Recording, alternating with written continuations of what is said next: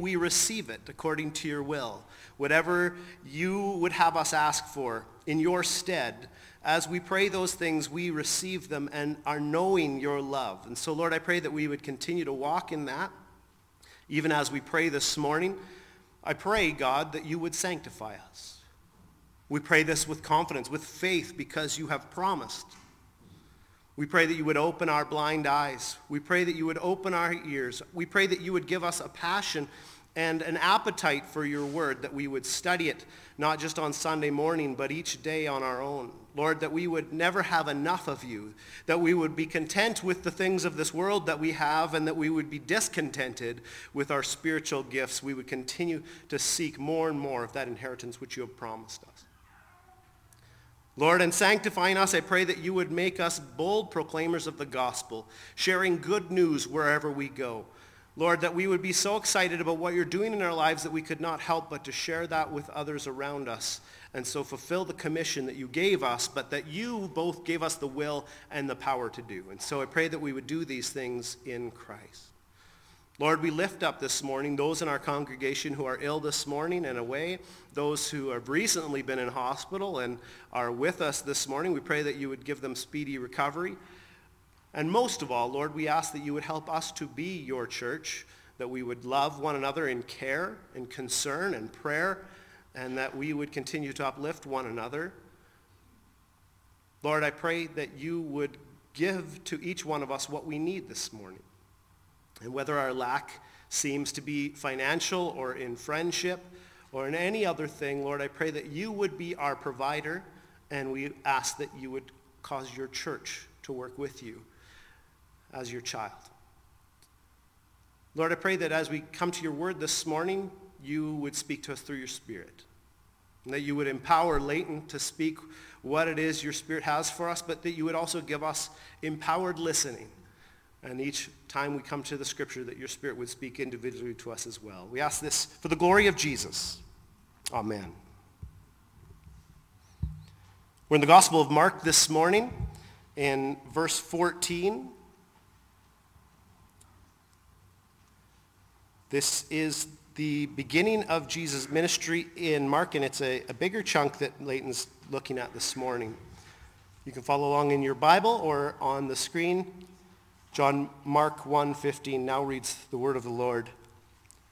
Now after John was arrested, Jesus came into Galilee proclaiming the gospel of God and saying, "The time is fulfilled and the kingdom of God is at hand. Repent and believe the gospel." Passing alongside the Sea of Galilee, he saw Simon and Andrew, the brother of Simon, casting a net into the sea, for they were fishermen. And Jesus said to them, Follow me, and I will make you become fishers of men. And immediately they left their nets and followed him. And going on a little farther, he saw James, the son of Zebedee, and John, his brother, who were in their boat mending the nets. And immediately he called them, and they left their father Zebedee in the boat with the hired servants and followed him. And they went to Capernaum, and immediately on the Sabbath he entered the synagogue and was teaching, and they were astonished at his teaching, for he taught them as one who had authority and not as the scribes. And immediately there was in their synagogue a man with an unclean spirit, and he cried out, What have you to do with us, Jesus of Nazareth? Have you come to destroy us? I know who you are, the Holy One of God. But Jesus rebuked him, saying, Be silent and come out of him. And the unclean spirit convulsed him, and crying out with a loud voice came out of him. And they were all amazed, so that they questioned among themselves, saying, What is this? A new teaching with authority? He commands even the unclean spirits, and they obey him. And at once his fame spread everywhere throughout all the surrounding region of Galilee. And immediately he left the synagogue and entered the house of Simon and Andrew with James and John. Now Simon's mother-in-law lay ill with a fever, and immediately they told him about her. And he came and took her by the hand and lifted her up, and the fever left her, and she began to serve them. That evening at sundown they brought to him all who were sick or oppressed by demons, and the whole city was gathered together at the door. And he healed many who were sick with various diseases and cast out many demons, and he would not permit the demons to speak because they knew him. And rising very early in the morning, while it was still dark, he departed and went out to a desolate place, and there he prayed. And Simon and those who were with him searched for him and found him and said to him, Everyone is looking for you. And he said to them, Let us go on to the next towns, that I may preach there also, for that is why I came out. And he went throughout all Galilee, preaching in their synagogues and casting out demons. And a leper came to him, imploring him, and kneeling said to him, If you will, you can make me clean. Moved with pity, he stretched out his hand and touched him and said to him, I will, be clean. And immediately the leprosy left him, and he was made clean. And Jesus sternly charged him and sent him away at once and said to him, See that you say nothing to anyone, but go, show yourself to the priest, and offer for your cleansing what Moses commanded for a proof to them. But he went out and began to talk freely about it and to spread the news so that Jesus could no longer openly enter a town, but was out in desolate places, and people were coming to him from every quarter. This is the word of the Lord. Let God add understanding to the reading of his word.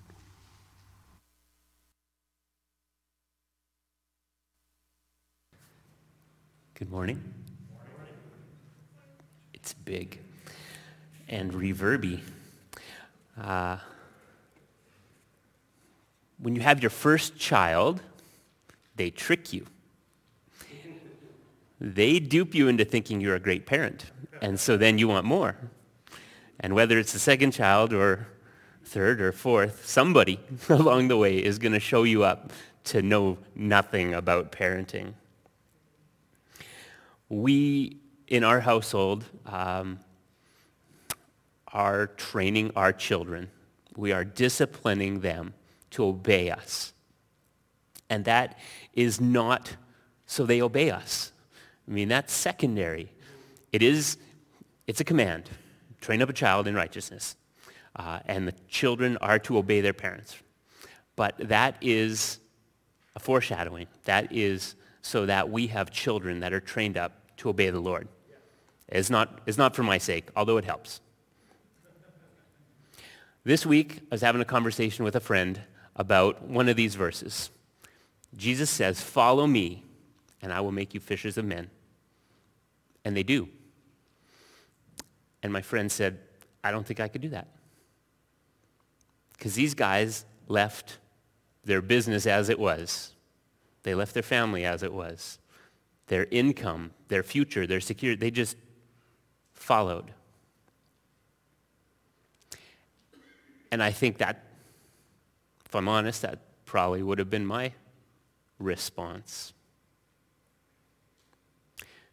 But as we train our children to obedience, we say in our household, right away, all the way, and with a happy heart. And you need all three, or it's not obedience. This is the requirement of our Lord. Right away, all the way, and with a happy heart. We require this in our homes. When we become members, Ron, Carrie, the rest, uh, when we become members of a church, we are submitting to the authority of our elders. I submit to the authority of those above me. And I am learning that so that I am ready when the Lord says, follow me, to say yes. Today's reading centers on the absolute authority of Jesus Christ. It's displayed again and again in this passage once he announces that the kingdom of God is at hand. And while I really want to start at the beginning of this section, expanding on what the kingdom of God is, but I'm going to take a page out of Mark's urgency and jump right in to where Jesus calls his disciples. Verse 16, passing alongside the Sea of Galilee, he saw Simon and Andrew, the brother of Simon, casting a net into the sea, for they were fishermen. And Jesus said to them, follow me and I will make you become fishers of men. And immediately they left their nets and followed him. And going a little further, he saw James, the son of Zebedee, and John, his brother, who were in their boat mending their nets. And immediately he called them, and they left their father Zebedee in the boat with the hired servants, and they followed him. So the burning question that leaps out is what is it about Jesus, or what is it about his disciples here that would make them just leave everything after only two words? And every explanation under the sun has been offered. So these are a few that I have seen. Uh, Jesus must have been so charismatic that they wanted to follow him. He must have been so interesting or compelling that they would just stop what they were doing. Jesus must have met with them beforehand, uh, so they've had some time to think about a career change. Or here's one Peter and Andrew were terrible fishermen. They weren't making any money. After all, they were too poor to have a boat like the Zebedees. There are others. But none of these are adequate. Not even a little. The whole point of this section is to affirm Christ's authority as king. They left simply because Jesus had the authority to say, follow me. I'd like you to hold on to that idea uh, while I recap a little of last, the last sermon. Last week we looked at the baptism of Jesus, which uh, in the book of John says is his revelation to Israel. Matthew calls it his fulfillment of all righteousness. And when we look at um, the flood and passing through the Red Sea and the Jordan, those are called baptisms in the Bible. We see that Jesus going through the waters of baptism, he re-enters the promised land through the Jordan as the only true Israelite. But Jesus' baptism was also his coronation. When heaven splits open and God says, this is my son, in him I am well pleased. Those are words from Psalm 2 and Isaiah 42. And Psalm 2 is a coronation psalm. David wrote it as a prophecy. It talks about the next in line, the successor of the throne. And it also talks about the one who would rule all of the earth. So Jesus is crowned king as the Holy Spirit descends upon him. Why did Peter and Andrew, James and John leave their nets? Because Christ commanded it. He said, follow me, and they obeyed. And that's how authority works. But we, we just don't have that kind of authority around us anymore. Our society has moved away from wanting authority, submitting to authority, wanting to be authority. We have no reference for this, really. But when a king said do something, you would do it or die. When a Caesar was crowned, there was no request for allegiance. Hear ye, hear ye, Julius is your new king. If it pleases you, our new Caesar would really appreciate it if you became his subjects and would listen to him. The very announcement of a new ruler holds the implicit demand for submission. Jesus says, follow me, and they did. Now, of course, they had free will not to follow. Lots of people meet Jesus and don't follow. But when the Spirit gives faith, breathes breath into the spiritually dead, you wake up and follow. Do you want to know if you're a Christian? The Bible says, look to whether or not you obey Christ. Do you follow the King? Matthew 22, 14. For many are called, but few are chosen. John 1, 12. But to all who did receive him, who believed in his name, he gave the right to become children of God. And then John 15, 14 and John 14, 15. You are my friends if you do what I command. If you love me, keep my commands. Follow me and I will make you fishers of men. I find it interesting because Jesus is called the good shepherd, not the good fisherman. I think that's Gary and Conrad if I'm honest. But we have this fisherman theme throughout the Bible. What's striking about the statement is that throughout the Old Testament, the metaphor of fishing is always negative. Jeremiah 16, this is about unfaithful Israel. But now I will send for many fishermen, declares the Lord, and they will catch them. After that I will send for many hunters, and they will hunt them down on every mountain and hill and from the crevices of the rocks. My eyes are on all their ways. They are not hidden from me, nor is their sin concealed from my eyes. This is to Egypt, Ezekiel 29. But I will put my hooks in your jaw and make the fish of your stream stick to your scales. I will put you out from among the streams, and I will give you as food to the beasts of the earth and the birds of the sky. Again to Israel, Amos 4.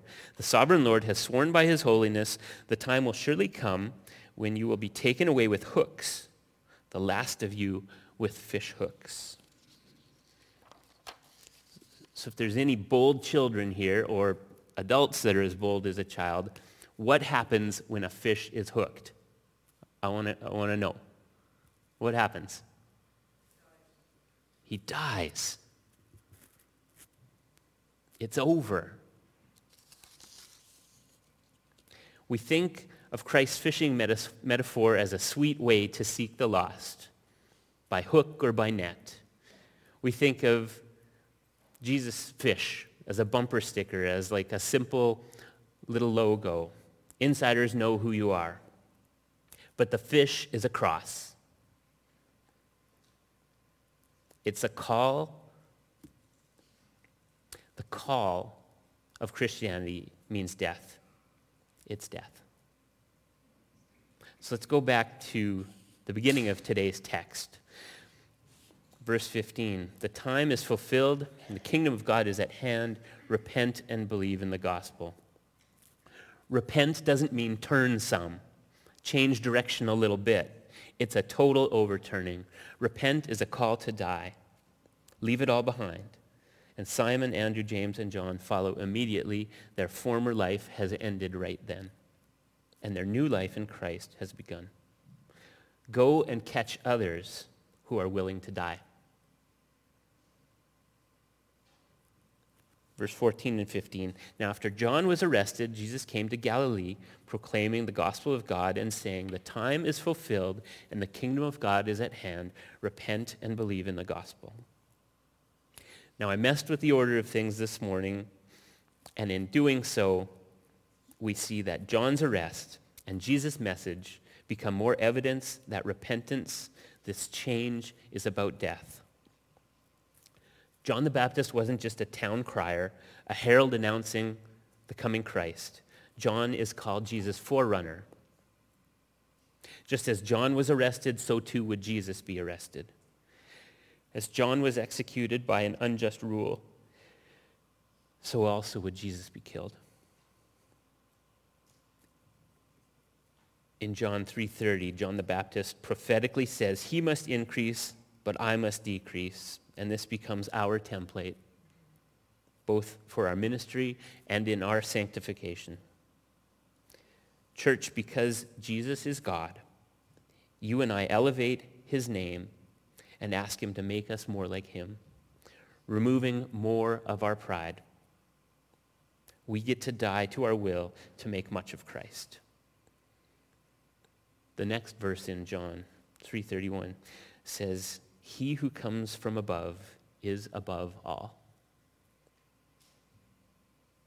All this speaks of the incredible authority possessed by Christ the King. The end of John the Baptist's public ministry marks the beginning of Jesus. The time is fulfilled. The kingdom of God is at hand. Repent and believe in the gospel. David Garland uh, writes an incredible commentary on this book. He says, the call to believe in the gospel indicates that repentance is not an end to itself, but the first step of faith. Where faith is absent in the characters in the story, it must be because repentance is absent. Only those who turn their lives toward God will be able to see and believe what is not self-evident to others. Because this evidence is not compelling, but veiled. Under Christ's authority, we are called both to repent and to believe. Repentance means death, an utter turning from who we were once. But death brings life. And repentance is followed by a new life, directed by our belief in Jesus. We are called to repent and to believe. The reformers talk a lot about the sovereignty of God because its simple face value, Scripture in every way states God has all authority.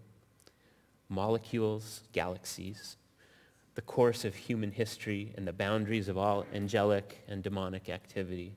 All of it, everything is unquestionably under God's control. So when Jesus proclaims that the kingdom of God has arrived, after the heavens are split open, and the Father announces Christ's coronation, we should expect to see his reign. And we do. Indeed, the next five stories, the ones that Josh just read, point singularly to Christ's authority. Uh, Greek scholar Bill Mounce calls this, uh, this section, Jesus has a good day. And I like that. It's tongue-in-cheek. Of course Jesus has a good day. Every day is perfectly crafted by a sovereign God. But this title, it plays on our human sensitivity of things because everything is going his way. Everything in Jesus' first day goes well. It's super positive. He is received with open arms. He's accepted. And we call it a good day. Incidentally, the next sermon will be Jesus has a bad day. So you can look forward to that at the end of the month. Story one was the calling of the fishermen. With authority, Christ said, follow me, and they just did. Story two, and they went to Capernaum, and immediately on the Sabbath, he entered the synagogue, which is church. Wherever there were 15 Jewish men of 13 years old, they were to put up a little, a little church. It's kind of on every block. And then they were to go to the temple uh, annually. So Go to church. He's there, and he was teaching. And they were astonished at his teaching, for he taught them as one who had authority and not as the scribes. The one who calls with authority also teaches with authority. Now in Scripture, there was never a prophet that said, follow me. The prophets always said, follow God. There was never a sage or a priest that said it either. They only said, follow the Torah. And rabbi after rabbi appealed to other rabbis. But Jesus speaks as king. And the onlookers are amazed. Incidentally, Christian preaching is authoritative too. It's a sign that the kingdom of God has come. I speak to you today with authority. It's not my own but I am proclaiming what the Bible says, what the Word of God reveals to God's own people. And it's a heavy responsibility on me, but it is a heavy responsibility on you too. We are not passive when the Word of God is open. Neither of us, none of us. Moving on in this second story, immediately there was in the synagogue a man with an unclean spirit. And he cried out, What have you to do with us, Jesus of Nazareth? Have you come to destroy us? I know who you are, the Holy One of God. But Jesus rebuked him, saying, Be silent and come out. And the unclean spirit convulsed him, and crying out with a loud voice, came out of him. And they were all amazed, so that they questioned among themselves, saying, What is this? A new teaching with authority. He commands even the unclean spirits, and they obey him. And at once his fame spread everywhere throughout the region, surrounding region of Galilee. Here too, there are no spells, no incantations, no rehearsed words of exorcism. Jesus only speaks with command and the demonic depart. This is like nothing the people had ever seen before. A teacher who teaches with authority and a deliverer who delivers with authority. Two notes about the denom- demonic. First, where the Spirit of the Lord is, there cannot be any other spirit. Where the Spirit of the Lord is, there is freedom. That's 2 Corinthians 3. No one can be a Christian and possessed by an evil spirit. But a Christian can be oppressed by evil spirits, which means given lying thoughts, feelings of fear. They play on our weaknesses. They, they play on things that we have given foothold to. But we are not to worry or fear, and we are also not to be blasé or indifferent about spiritual forces of evil. Instead, we are to find our protection and confidence in Christ using the armor of God, Ephesians 6. Most significantly, using the sword of the Spirit, knowing God's word, because all authority is God's. There is none more powerful than Christ who is in you. The third story and immediately he left the synagogue and entered the house of Simon and Andrew with James and John. Now Simon's mother-in-law lay ill with a fever, and immediately they told him about her. And he came and took her by the hand and lifted her up, and the fever left her, and she began to serve them. That evening at sundown, they brought to him all who were sick or oppressed by demons, and the whole city was gathered together at the door. And they healed and he healed many who were sick with various diseases and cast out many demons. And he would not permit the demons to speak because they knew him. Now, this story represents the first healing in Mark. And just like the removal of the demon in the previous story, the fever is removed immediately as well. Literally, the word is forsook. The fever forsook her, fled her body as the demon did. And she got up and served them. Now, this service is not a menial task. It's not an attempt at repayment. Because what possible thing can be given that's equal to a miracle? Instead, we see that Peter's mother-in-law served as a response to what she experienced from the great servant. Christian because God serves, you and I serve. The Christian owes nothing for his salvation, nothing. You are not indebted to God. Instead, we receive the gifts of God as gifts, and we serve in thanksgiving. My friends, this, it, is, it is other religions that teach works traded for righteousness. That is not Christianity. So do not enslave what Christ died to free. When we serve, it is out of gratitude alone. Back to our verse. Seeing and hearing about these miracles, many afflicted come when the sun goes down, when the Sabbath is over, and Christ heals and delivers on into the night. But a note about verse 34. Jesus again and again tells people and demons not to speak of him, and it's for two reasons. First, he does not want the publicity of a healing show. Fame would work against his mission. But second, he does not want the witness of the unrighteous, not man or spirit. We think that it's a big deal if a demon would point out, you are the Holy One of God. You are the Son of God son of David. And the demons get his name right. When Jesus heals people, people always say master or teacher or something like that, which is also correct. But there's often a difference there. Anyway, God does not want the worship of unrighteous people.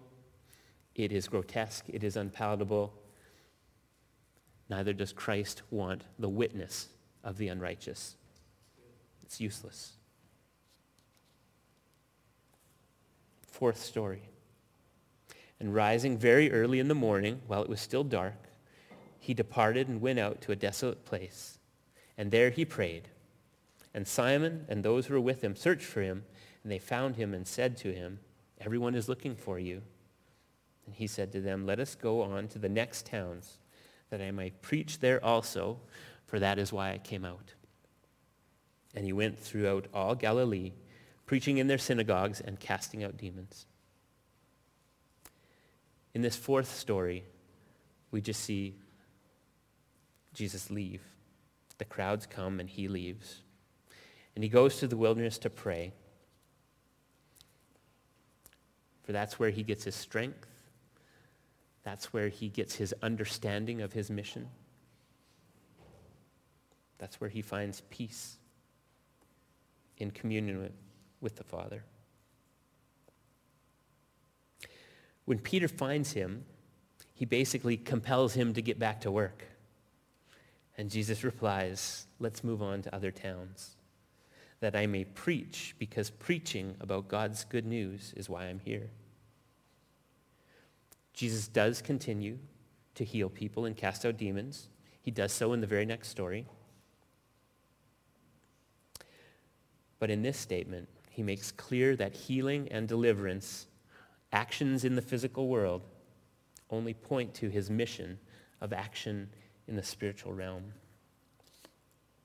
He comes to preach. In light of this, the Christian should feed and clothe and care for those in need, but our ever-present mission is preaching, to give witness and to give glory to Christ.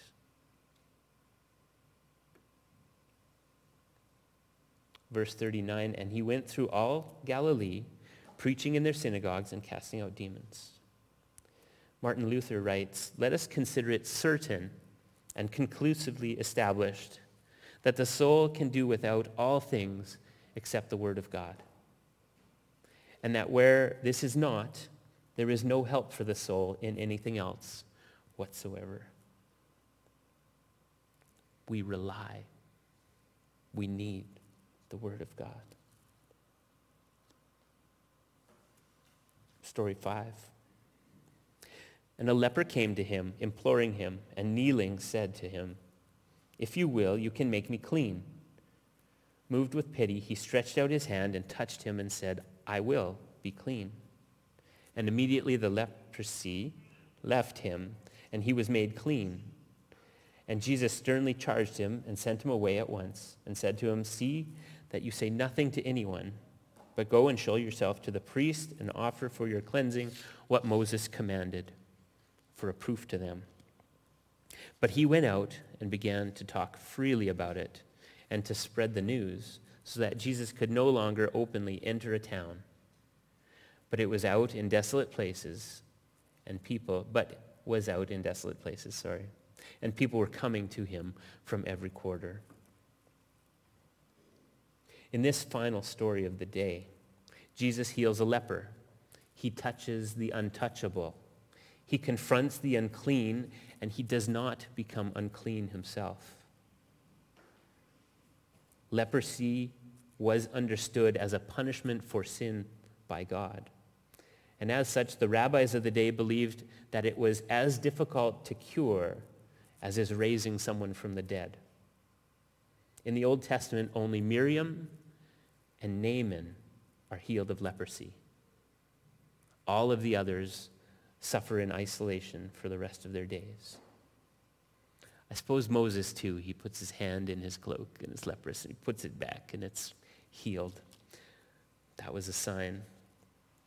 But leprosy is a curse for all your days, is what this, the understanding is. It was impossible. But Jesus commands even it and decisively and immediately the leprosy leaves this man. The irony of the situation, though, is that Jesus ends up trading places with him. Presumably because the man couldn't contain his joy, verse 45 says he disregarded Jesus' words, not saying in, about not saying anything to anyone. And the notoriety which Jesus does not desire finds him anyway and Jesus is forced to go from town to town and suffer in isolation and in desperate places. Christ thus returns to the wilderness where his temptation began. And this last story becomes a foreshadow of our salvation, the great and unfair trade that is made. We trade our sin and our sorrows for Christ's righteousness and inheritance at the cross. This is what Jesus does. He trades places. Our final word today will be about the first words of the passage. Jesus comes proclaiming that the kingdom of God is near, and scholars have tried and failed to adequate, adequately explain it. Because the kingdom of God is already, but not yet. It is his reign. It is hearts working in obedience to him, but it is not fully complete. we are forced to talk about the already but not yet. He rules already, but has not yet fully caused his rule to be fully manifest. So we have sin lingering inside sinners who are cleansed and pure. See why this is confusing to talk about. There are people and forces working in limited wickedness. God is ruling over everything. The wickedness we see is limited by him. And even though they are doing, they are doing this, even though the devil has been beaten. The parable about a man buying a field with a pearl of great price in it from Matthew 13 shows us that he owns the pearl. It's there in the field. But until he, as he is actually holding it, it's not yet his. It's his, but it's not yet his. The kingdom is here, but is not yet fully here. Christian, because Jesus is king and God is sovereign, you and I have been called to be obedient, advancing God's reign in the dark places of this earth. So train yourself now for when the king says to you, follow me. That way you will be ready to obey. Right away, all the way, and with a happy heart. Let's pray.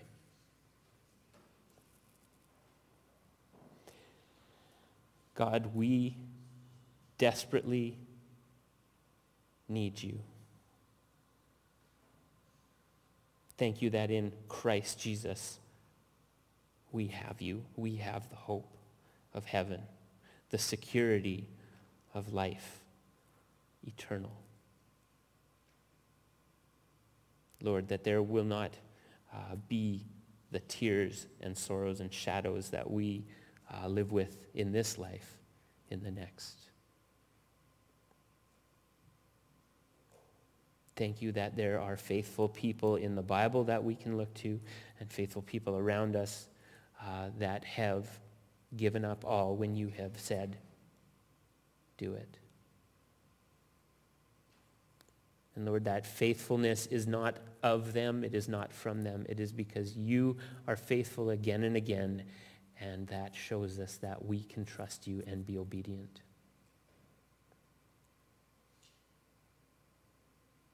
Lord, I pray that you would show us your grace and that we would know and understand the authority of Christ in our lives and with gladness would submit to him.